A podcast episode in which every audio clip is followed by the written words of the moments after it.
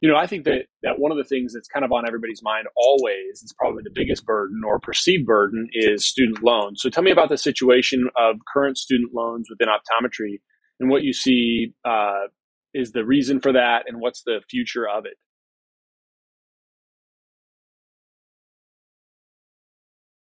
Yeah, yeah, definitely. I mean, obviously, like you mentioned, it's a huge issue in optometry and across the board. I mean, we go to dental, medical, everywhere. Student loans are kind of the hot topic. And I think number one, the reason is these days student loans are a lot higher than they used to be. Um, I remember when I graduated, I graduated with about 160,000 in debt.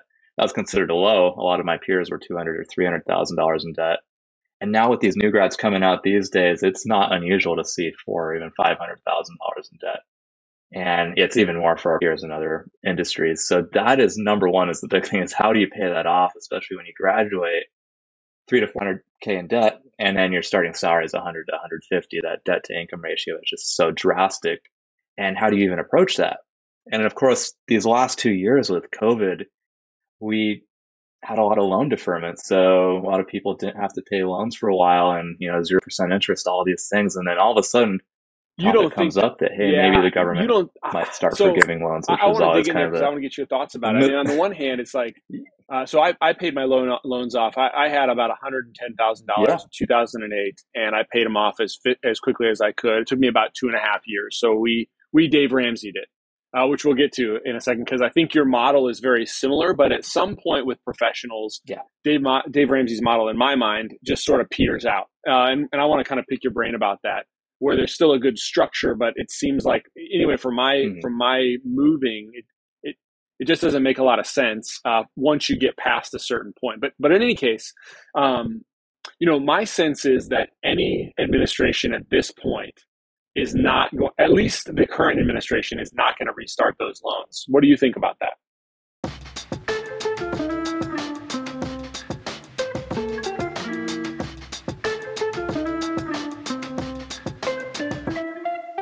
I want to talk about the MyDay multifocal for a second. It's just coming out, and we had the opportunity to do a preclinical trial with this lens this last summer. And there were a couple things that I thought were really helpful. The first one is that it is different than a lot of the multifocals that we've used before in our practices, where patients, especially early emerging presbyopes, really managed the, it didn't cause a lot of additional uh, distance blur for them. And the other thing that was really helpful was because we've never been involved in a clinical trial before, was to understand uh, the sort of questions that we might ask our patients. And we ask pa- our patients a lot of questions about their patient about their satisfaction with a contact lens. But what we weren't doing was actually having them score that themselves. So one of the parts of this that was really interesting to me was asking patients on a scale of one to ten how they would score their vision, how they would score their comfort in their current lenses, and then how they would do the same on their uh, new lenses. And it showed me a lot of times where patients would say they were happy, might rate their vision as a six or a seven.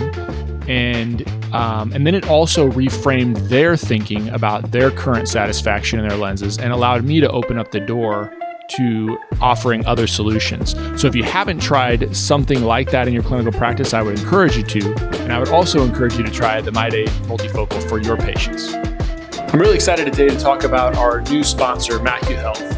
We've been using MacuHealth in my practice for the last few years, and there's been a couple things that I really like about it. The first is that when patients go to the store and they're looking for an AREDS 2 supplement, they are bombarded with a lot of different options. What I like about MacuHealth is that it keeps the zinc content at what the AREDS 2 supplement did, so 25 milligrams, and it also adds the benefit of meso-zeaxanthin. Additionally, I like MacuHealth because they're always trying to reformulate things so that you can improve absorption with patients. You can also count on them to continue to push the envelope, not just with AREDS type supplements and macular health type supplements, but also visual performance supplements. But now they have an omega 3, and I'm excited to see what they do in the future. So it's been great for my practice, great for my patients.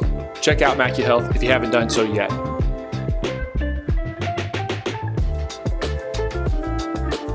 Yeah, yeah, I am have the same opinion as you. And you know, student loan forgiveness has been talked about a lot, and we've always advised to not gamble on it, to not bet on it, because who knows what's going to happen. And just the the logistics of it don't really make sense without getting too political. They just they just don't with taxpayer money. How are we going to forgive well, all these loans when the money has to come from somewhere? So how is that going to be done in a yeah, equitable I mean, way? So yeah, I wouldn't hold my breath on that. I mean, it's it's been nice for individuals yeah, I, that I, have so had a zero percent. The thing about it for me is like I think um, politically, and I saw this. Uh, you probably saw this on social media platforms where you know the the time was coming up, and then here comes the payments due again, and then all, all the people are kind of tagging uh, POTUS and saying, "Come on, POTUS, you can't um, stop this now." And uh, you you campaigned on on uh, student loan forgiveness, and again, not without well, not with getting political, but it's like I think the the easiest thing is for them to pause uh, pause payments, uh, zero percent interest in perpetuity, and kick the can down the road. That's that's what I see them doing. Uh, and I, I, think I think complete forgiveness seems like you know again trying not to be political, but but talk about um, upper middle class welfare. You know the the most the highest amounts of student loans are for probably the highest earners, potential earners and um, and they're taking from people who maybe either decided to save for their, their school right. or uh, decided to work, you know, instead of going to school. And so, um, yeah, I mean, that's going to be a hard pill to swallow. So then, what's your advice now in the current situation? Definitely, what's your advice now to, to students? There. Is there kind of a general uh, or new graduates? What's the, what's your general advice to them about what to do in the current situation? Yeah. Yeah, definitely. I mean, with the current situation, I think it's still wise to stay true to just kind of the solid principles behind debt elimination and starting to invest. So, number one, have a game plan. So, have a blueprint on how you're going to approach this to build wealth and get out of debt. Um, for me, the number one thing you want to put on that list is first of all, establish an emergency fund. Always have to have that because you never know what's going to happen in the future. So, three to six months of living expense. Just put that away in a savings account. Don't worry about it. Just in case something happens where you can't work or you can't generate income, you have that to fall back on. And then number two, start getting rid of that debt. And of course, you want to balance that. You don't want to just put everything into debt because you know it's it's six to seven percent, and that's a guaranteed return. Who knows what the market can give you? So it's always good to invest as well because we got to think about retirement in the future as well. And so just having a solid kind of yin and yang right there.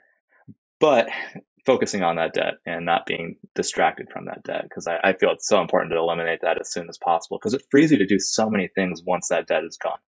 Uh, whether it be entrepreneurial pursuits with your own practice or other things, buying real estate, just it, there's a lot of different avenues that open up once you get that debt load off your yeah, shoulders. So that's kind of my general. Yeah, I would totally agree. I mean, I even with everything going on. I'm, I'm trying to not just use my personal story, but but certainly um, there's something mentally. I think Dave Ramsey does this a lot, right? Sorry, sorry to bring him in, but but I that's you know that's a system that I used, uh, and you know it, it, there's something mentally that occurs when you eliminate when you kind of go on a path and just get something done and then eliminate that something. It's not just the monthly like the monthly payment that is eliminated, it's also sort of empowering to know like, oh, I can do a lot of things with my efforts, right? Because you work harder at certain things and you and you work more and so um as opposed to just being content with yeah. I'm just going to chip away and chip away and chip away and uh, I think there's just sort of a mentality that comes along with it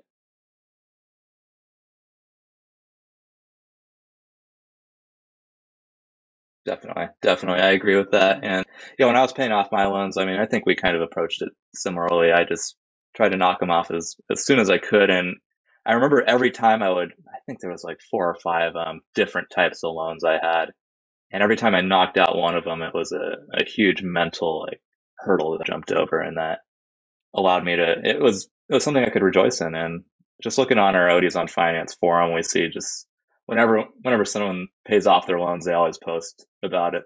They're elated, they're happy, and it just really helps everyone else because there's a see a comments that come in where everyone else is like, "Hey, this is great. I'm encouraged to pay off my loans in the future," or it just you know.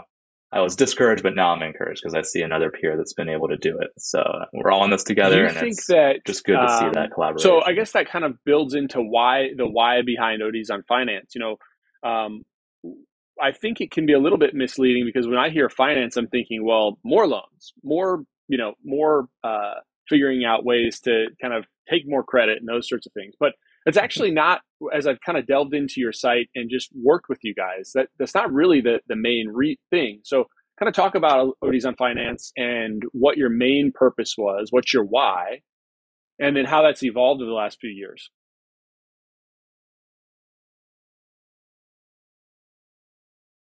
Yeah, yeah, definitely. Uh, I mean, just a little bit of back history. We started ODs on Finance in 2018. Uh, originally, Dat and I, and Dat's the other co-founder of ODs on Finance. We just started as a small Facebook group, essentially just an area where ODs could talk about finance, could talk about investing, getting out of debt. And then the mission behind it was to provide all the resources that was necessary for ODs to achieve both personal and professional financial freedom. So whether that be in your personal life or in your business. And so that's what we started to go out and do. We built the website, uh, just started putting up a bunch of resources, but a bunch of articles on how to achieve financial freedom. We started recruiting a bunch of partners that helped out that, whether it be CFPs, CPAs, uh, insurance agents, all the like. And then, yeah, we just kept building the platform. And really, the number one thing, though, is that community aspect. I think that's what helps all the ODs that are on our platform right now. We got about 13,000. It's just that they're able to converse about their finances. It's kind of this open forum. We try to keep it as positive as we can. And there's guidelines where we can only really say positive things and constructive things. And that way, once again, it's just that collaborative environment where people start learning from each other. They learn from the website and then they learn from the professionals that we bring on. Do you think, so, and it just well, so continue to grow why, I mean, there's a clear answer behind why it, it has been successful because there's so much debt, of course. But why do you think? Um, how do you think you've? How do you? Why do you think that there's this resistance to, in general, this resistance to thinking about debt earlier on? I mean, why why aren't we thinking about this until we get done with school? Or maybe that maybe it is, but I just I don't know that I really thought deeply about it.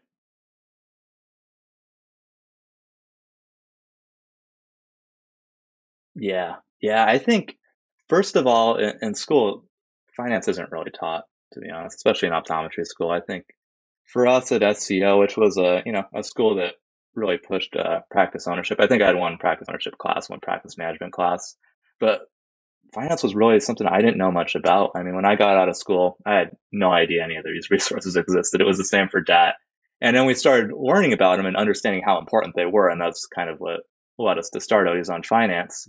But I think really the key is just to have that awareness that, you know, when you get out of school, most individuals are two to three hundred thousand dollars in debt. I mean, your, your your net worth is negative two hundred k. I mean, you're technically worth less than someone begging on, you know, on the street for change if you really think about it. If you really put it into perspective, and I think if you do put that into perspective when you get out of school, that makes you think a little bit differently about your current situation. Whereas you know, the common thing is when you get out of school, you, you buy the doctor car or you go on vacations because now you are a doctor. But really, it's you got to look at it from a long term point of view versus just that short term and realize that, hey, once again, uh, just kind of beating a dead horse here, but getting rid of that debt is going to really propel you. And it's going to propel totally the profession right. as well totally. because I mean, you're going to have the freedom to do more things. Of, when I see people who are struggling, um, not always, but but you get stuck right? So like if you get the doctor car, if you get the doctor house right away, then you're saddled with that specific level of income. So as an example, the example I always use, I won't use specific dollars, but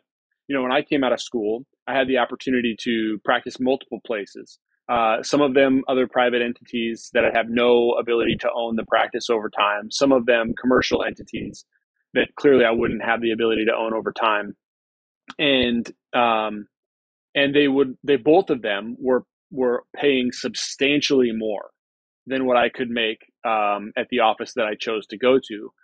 And that's a real hard pill to swallow. And I think it's probably harder now because you, you know, I'm sitting here thinking I'm, I'm going to work uh, five days a week in this main practice. They're taking a hit because they're bringing me on, right? They're, or they're, or they're not, they're, they're breaking even at best and probably losing some money for some time.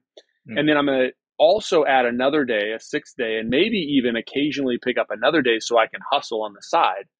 And um, where some people could get out and make that exact same money or more in five days a week with guaranteed salary and bonuses and all this other kind of stuff. And um, at first there was there was a number of years. I mean, if I'm being honest, there was probably two or three years at the very beginning where I was just like, man, I I started to get frustrated. Like I could I could go do this someplace else for the same amount of time, um, but but I stuck to it. I believed in in it uh, partly because because the owner of the practice was my dad, and I trusted him and I believed him, and and um, and and I knew that that things down the road would pay off and and here I am, right? And so so what I'm saying and here I am is not that I've arrived or I'm some like you know big guy. I'm just saying that that where I'm at now from a financial standpoint, both in existing income and potential future income and value of the practice that I own, is exponentially larger than what I would what I would get if I was still employed or uh, still chugging along.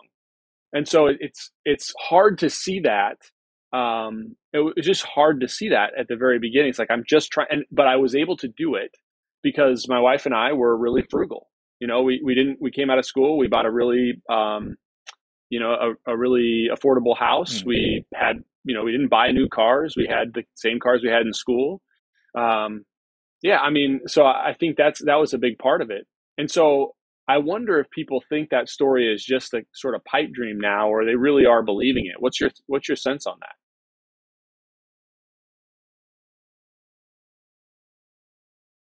Yeah, mm-hmm. I think it's getting pushed more and more towards the pipe dream. I mean, I, I just think recently I had a, a new grad that, you know, I, I do a lot through private messaging and emailing, kind of just help out new grads and those that are wanting to get into practice ownership. And he was looking at two different scenarios. Uh, one was he wanted to open up cold uh, in his hometown back in Arkansas. And second option was to take a corporate job that would, you know, give him about close to 200K a year off the bat.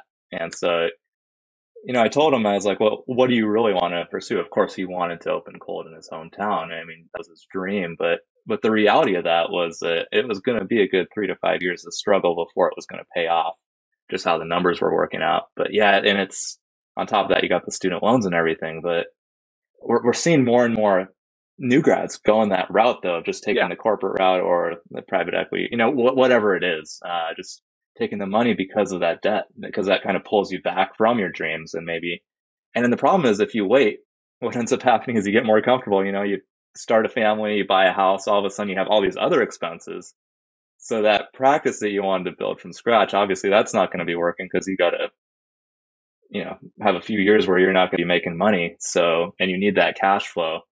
So yeah, I can see how it is starting. Yeah, it, it is really hard, and I think that you know you, you made the point. It's not as good for the profession when you when you go and do that. And, I, and my sense has always been, and I'm uh, you know this is a broad brush, and it's not accurate across the across the board, but you know my sense is most of those places. Um, you're gonna you're gonna hustle. They're gonna get their money out of you. You're gonna be working. I you know you might be doing a lot of kind of comprehensive routine care, and yes. as you as you as I was on um, one of your uh, one of your educational seminars, and one of the things that I see so often is that you get into that mode of practice for three, five years, and you just get used to seeing a routine patient, routine patient, routine patient. And then when you decide you finally can break away, for those that can break away and move on and open their own practice, yeah, they just, mm-hmm. how did they learn to practice? What are they comfortable with? Well, they're comfortable with this. And now they're going to just open whatever the corporate practice or the, you know, commercial practice was that that they were existing in. They're just going to replicate it, and now it's private, but it's just right. it's the same mm-hmm. thing. And now you're trying to compete against basically the the methods that you are using in a corporate practice. And how do you differentiate yourself in the in the private practice? Uh, so yeah, and and and so then then yeah, they don't know how to get paid true. for the mm-hmm. services. First of all, they they have they forget on how to manage I'll not forget, but they're not they're not in the mode of managing complex eye diseases, so it takes them longer, and really they're not in the mode of understanding how to get paid for them. So then they see less value in it, and so they, they'd say, "I'll let somebody else do that." And so so I think all of this finance and understanding, you know, uh, managing eye diseases and getting paid to manage those eye diseases, it all really comes in together because um, because if you don't make that step at the very beginning, then um, it's really hard. I would imagine. I I speak for myself. I think it would be really hard if I wasn't managing eye diseases, complex eye diseases for you know the three or four years after I was I was out of school. Um, it would be hard to pick back up. Mm-hmm. No, I, yeah, I completely agree with you. I remember when I first got out of school, I worked at a LASIK center for a couple months, and it's like, you know, after doing LASIK pre and post ops for a, that's all you're doing. It. I remember getting back into when I bought my private practice. I was like, yeah, this is this is tough to get back into because it's just not what you're used to. You get used to that grind, that certain way of practicing, and and you get good at it. But eh, you know, it's like you're saying, uh, you need to differentiate if you're going to get into private practice. You can't just practice the conveyor route, you know, do you conveyor belt route. That uh, schools are. So, what kind of? I mean, I don't re- recall much financial. You know, it was mostly like my financial counseling was, "Hey, we got a financial package for you, and here's your loan." And I love my school, by the way. Uh, but but what are they doing now? Is it different at private schools? Yeah. I mean, it's a mine was a fraction of what they're they're spending now. So, what kind of financial guidance do they have in school? Mm-hmm. You know, from what I've heard, um, I graduated in 2015, so it's been a few years since I've been out. But from what I've heard, it's it's pretty similar to when I was in school. Uh, I remember first day of school, um, first year, they gave us the uh, whole cheeseburger talk, where you know, a cheeseburger you purchase today is going to be worth three times zero, as much in the future because right you're using student loans. And um, that was as far as they basically got. That's as, we don't know. It could be three times. Exactly. Or, yeah. yeah. But yeah, that was pretty much all we got. And then, yep. And then they're like, yeah. yeah. And then they're just like, okay, time to take out your student loans. yeah, good luck. So that was pretty much it. And then, you know, we had a good practice management class, but yeah, that was pretty much it. And really, our goal is to, I mean, we're, we're starting to reach out to schools a lot more now. Um, we've extended our book out to quite a few schools have it in the bookstore now. And we're just trying to do lectures, just trying to get the word out. And it doesn't need to be us per se. I just, I just really hope that there is education that starts to build in each of these schools on finance.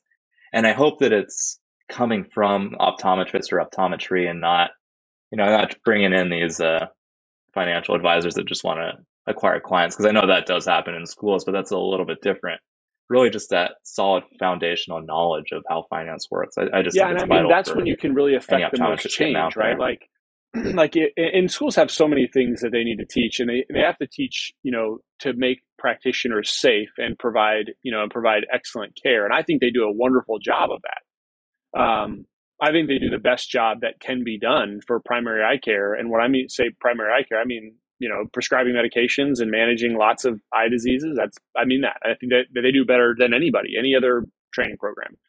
Um, but you know i do think there's there's mm. got to be something else because uh, it doesn't you know if i can get this much money to live uh, and it's all something i can push down the road unless i'm really diligent it's hard. And and so those financial institutions are basically just awarding you know, my, my sense is they're telling you, they're giving you the speech, but they're saying, yeah, and it's $50,000 a year or $60,000 a year, $80,000 a year.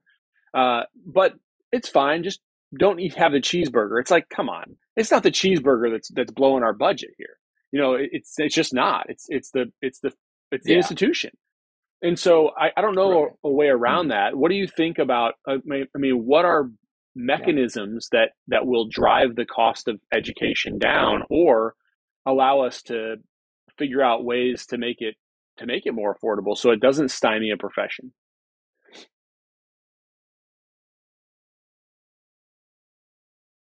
yeah yeah that is a that's a good question that we've kicked around quite a bit and i wish i had a better answer but i yeah it's, it's it's a tough one and i think if someone does come up with the answer they're going to be very successful as a policymaker but but yeah, I mean, we give some advice to students when they're in school to kind of keep expenses down. Obviously, the tuition, I not much we can do about that, but just limiting equipment costs and equipment purchases, just limiting everything you do in school, trying to work if you can, but obviously don't let that affect your schooling and your learning. That yeah, all these things that you can reduce your debt while in school. It's actually kind of an overlooked concept, but it's important because that's how you're building that debt in the first place is by spending it those four years that you're in optometry school. So the more creative ways you can find to reduce that debt, you're going to be better off in the long run. So, but other than that, yeah, it's it's tough. It's tough, and I've heard that yeah, OD education's only going up. Um, I was surprised to see how high it is from when I went to school because I I still don't I still like to think of myself as young, being seven years out, and I it's it's astronomically different than yeah. when I was there. Well, I think I think we've seen not too long ago. So. I mean, um, my my sense, just listening to you talk, is that every single student right now in school, anybody that's listening to this, has to has to at least connect with you and have a plan for what that debt's going to look like and how much that debt is going to be um, and I don't think they can trust their financial advisors at school. I, I, I will say that blatantly. I, I, don't think it's because they have ill intent. It's because most of those financial advisors in most schools are not. Um, they're they're not looking out for the profession. They're not looking out for the long term, you know, uh, um, interests of the patient. They're they're looking out for. We want you to feel comfortable with this amount of, of money that this school costs, and because of that, uh, then we're going to figure out a way for you to pay right. for that now um, but and, and, and we're going to try to do have you do some other smart things. But you know, look, they, they're and I don't blame the schools, but they're they're not going to say, look, this is a really expensive decision, and you're going to make hundred thousand dollars a year with five hundred thousand dollars in debt. That's not a very a good a smart financial decision. They're just not going to say that. Uh, so I think they need to. I think students really need to reach out to groups like yourself specifically um, for other guidance to say, not that is this a good investment? I think it is. I mean, if you make the right moves, it's a great investment. Um, but you have to be, I think the people who are making right moves are making most of those right moves throughout school. Because um, you're just going to get you're going to get out if you haven't been thinking about this and it's just going to be you'll be swimming mm. and you'll be frustrated i've got i've had friends that are like not happy with the choice they've made. Uh, they, they've seriously rethought. I mean, some of them have changed that now, 13 years out. But I have friends that have told me like, this was the this was a bad decision. I should not have gone to optometry. Um, and it took them a long time, and, and, we just don't want that. We can't have that as a profession, and our patients, you know, yeah. they don't benefit from that. Yeah, yeah. Uh, no, I know that. Uh, honestly, when I, I hear those conversations, and I feel like they come up more and more these days, and it, it's kind of heartbreaking that to hear that you know, especially because most individuals that go into this profession want to, and you know, you have so many different choices. We we chose to do this, and to hear that it's especially it's the financial burden that's causing people to have regrets about this profession is yeah it's just it's it's sad to me and i think it's something so tell me when, when, you think about we got brought up, brought up dave ramsey i'm not i don't want to harp on the institutions anymore i I mean, I can't say it enough how how valuable they are and how good of a job they do. I just am not. Mm-hmm. I just think that you know you need other advice. You need other advice.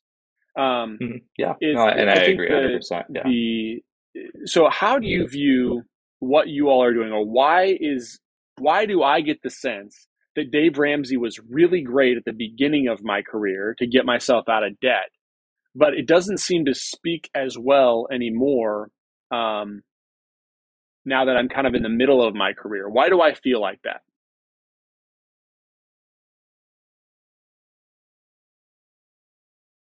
Yeah, yeah, I think it, this is actually a common point that's brought up, and I'm glad you did bring it up because I think Dave Ramsey is absolutely fantastic uh, for beginners, and I, I, think that's what his market is. That's who he's trying to teach are people that just have no idea where they're going, and they're just going down that you know that that downward slope into more and more debt. Yeah. And I think the seven baby steps, and I think that's in his best selling book. I think those are great for getting out of debt, for getting you started, getting a foundation. Um, I agree with him on how you have to be intently focused on eliminating debt and how personal finance, you know, it's mostly just mental. It's a lot of it's not math. The math is pretty simple when you really look at it. A lot of it's just mental and behavioral. And yeah, and I also agree that you know debt is probably the number one problem that faces most Americans. I mean, when you look at yeah, I forget what the statistic yeah, something is, uh, like seventy percent that couldn't afford a thousand dollar bill or something like that. I mean, it's astronomical. Yeah. Yeah, yeah, I saw that re- that like recent statistic that came out, which is crazy. And then, but yeah, I yeah. think there are, and of course, he says to avoid whole life insurance. That's a whole other topic, but I think that's a an important one as well. And so I think those are the things gets right. And I think they're great when you're first starting out. So one, years one through three, maybe, or, but then after a while, some of the advice doesn't work well because then you start to become a high income earner that doesn't have as much debt. And then you have to be a little more strategic with your money. And that's where his advice is mainly just for those early steps. And then No, let's let's hear There's it. a few things I, No, I don't good. like about him. Um, I just I occasionally watch his show and I've read some of his books. Yeah, I think uh, number one is he he always says and it's on his website as well. If you use his calculator for investment returns, it, it auto populates twelve percent, which is a, a, little bit unrealistic, especially if you're going in an S and P index five or five hundred fund. It's going to be about seven percent is what the historic average is, and I really think it's a little dangerous to think that whatever you invest is going to get you a twelve percent return because um, that's going to increase expectations to an unrealistic point. Um, actually, if you really take his advice at heart, I mean, he says Any optometry school is basically a bad idea because yeah. he doesn't like healthcare professionals taking out a ton of debt to go into school. So when you look at that, that's another thing he says. And then, yeah, and then there's a few other things. Uh, he does mention some actively managed funds. I think part of the reason he proposes those is because I'm sure that somehow affects him positively in his business. So I prefer just the passive low cost index funds that those always have a solid return and they beat most active managers out there. So I don't see a reason to go to the active managed funds. And then I think what was the last one? I think he said that yeah, thousand dollar emergency fund is what he recommended. And I might be we might be a little biased because we're on the west coast here where everything's a little more expensive, but yeah, I think that is a another one that should be a little bit higher, especially for ODs, especially if you have a family and you've got a mortgage and if, especially if you own a practice as well, you got to have a, a, larger emergency fund in those cases. So, well, yeah, I mean, the, so yeah, when it comes to investing, I think there's different ways to go. We, we, we definitely felt like you know we had we had the emergency fund. We were on the higher end of what both for the practice and personally. And when COVID hit, you know, it was like this isn't enough. Oh, I yeah. mean, you, you, know, it was it was enough to get us through that period. But you start thinking about things totally differently. You start thinking like, okay, well, if we do this, okay, we could last this long. We could last this long. Okay, we could cut to here. I mean, it, it was amazing yeah. where you just kind of almost like it took me, I would say it, it probably took me a solid 18 months to really kind of feel like, okay, this is still an acceptable amount of emergency fund. And it, yeah, that really threw me into disarray. Yeah, I think my, my thing with oh, yeah, COVID, yeah, all the doomsday scenarios, yeah, yeah, well, you know, at some point, you know, at and some toilet point, paper being yeah, astronomically expensive. yeah. Uh, but at some point, you know, you you you do sort of throw your hands up. You're kind of like, all right, well, there's risk in the market. There's risk here and there, and if everything falls apart, well, nothing's worth anything, and so you better have just a bunch of alcohol you can barter with. You know what I mean? And wise food storage or whatever right. else you got in your yeah. basement. I mean, you, you, know, so at some point you have mm. to have faith in the system and the structures that are in place, and and you know, you could you could play it out for a long period of time and no amount of cash that you're sitting on is enough but um, it took me a long time to come back after that because i remember the shock of just like sort of like okay we we prepared we were ready but doesn't feel like enough you know? Yeah.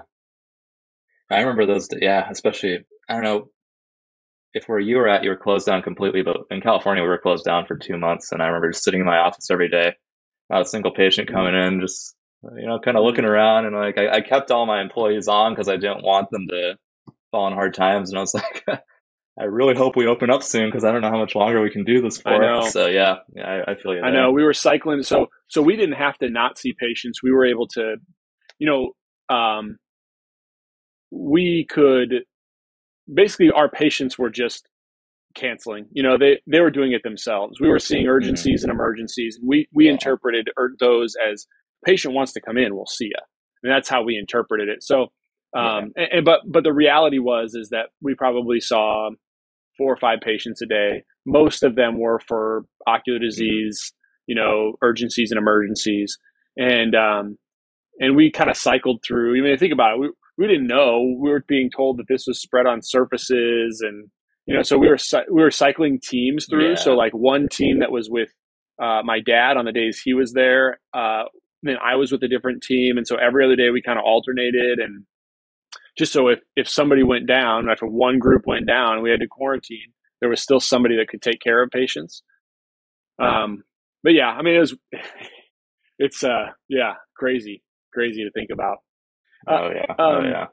Yeah, I, I would say if we think about Dave Ramsey, my my initial thing is at some point you start looking at, like you said, high earners, and you look at you know, I can invest in my business or I can buy more of the practice or I can, you know, buy a, a widget in the practice. And then you, you start to say, well, you know, if I were just going to take that money and pay off a loan that, you know, my student loans were 3.3, 3.275%. So, yeah. I mean, you, you think that, that that's not even good math, but, um, but there that and that's where it starts to feel weird when you are a business owner and, and Dave Ramsey kind of falls apart, which is why when I read through your stuff, I was like, yeah, this makes a lot more sense for a higher income earner. Yeah. yeah you kind of have to balance it out a little bit and you know where the priorities lie and know where the higher trajectories are going to be. So yeah. So Aaron, uh, tell everybody where they can find you. Uh, if they if they haven't already found you, where can they find you? Um, where can they go to learn more information about ODs on finance and um, all those good things? Yeah, definitely. Uh, first of all, website odsonfinance.com. Uh, we are all on there. There's a live chat feature if you have a question. It actually shoots right over to my my phone and Dad's phone. So feel free to check out all the resources on there. And then um, yeah, we just launched a new tool, uh, OD Clinicals, that came out three days ago. Um, it's just a kind of an encyclopedia everything a clinician needs at their chair site. So feel free to check that out too. And that's linked to the website. And otherwise, yeah, feel free to email me at aneufeld.od at gmail.com. Happy to answer any questions. Uh, but yeah, and then of course, the ODs on Finance Facebook page where it all started. Uh, I'm active on there. So is Dad, Julie, Chris, the rest of the ODs on Finance team. We're happy to answer any question, whether it be on the forum in front of 13,000 individuals or privately. So feel free to message us. Awesome. Dr. Neufeld, appreciate it. Thanks so much for doing this. Yeah. Well, thank you for having me on, and it was a pleasure having you on for that billing and coding lecture. I actually learned so much from that lecture. I was telling Dad and Joy that I, we, we need to have you on again because that was fantastic. Oh, I'd love to. We had so many positive comments. Yeah, I, we looked at our feedback. Uh, normally, you know, you have like 2% that didn't like it. This one was 100%. Everyone's oh, like, awesome. yeah, yeah, we all learned quite a few things. So, yeah. Thanks so much, man. I appreciate it.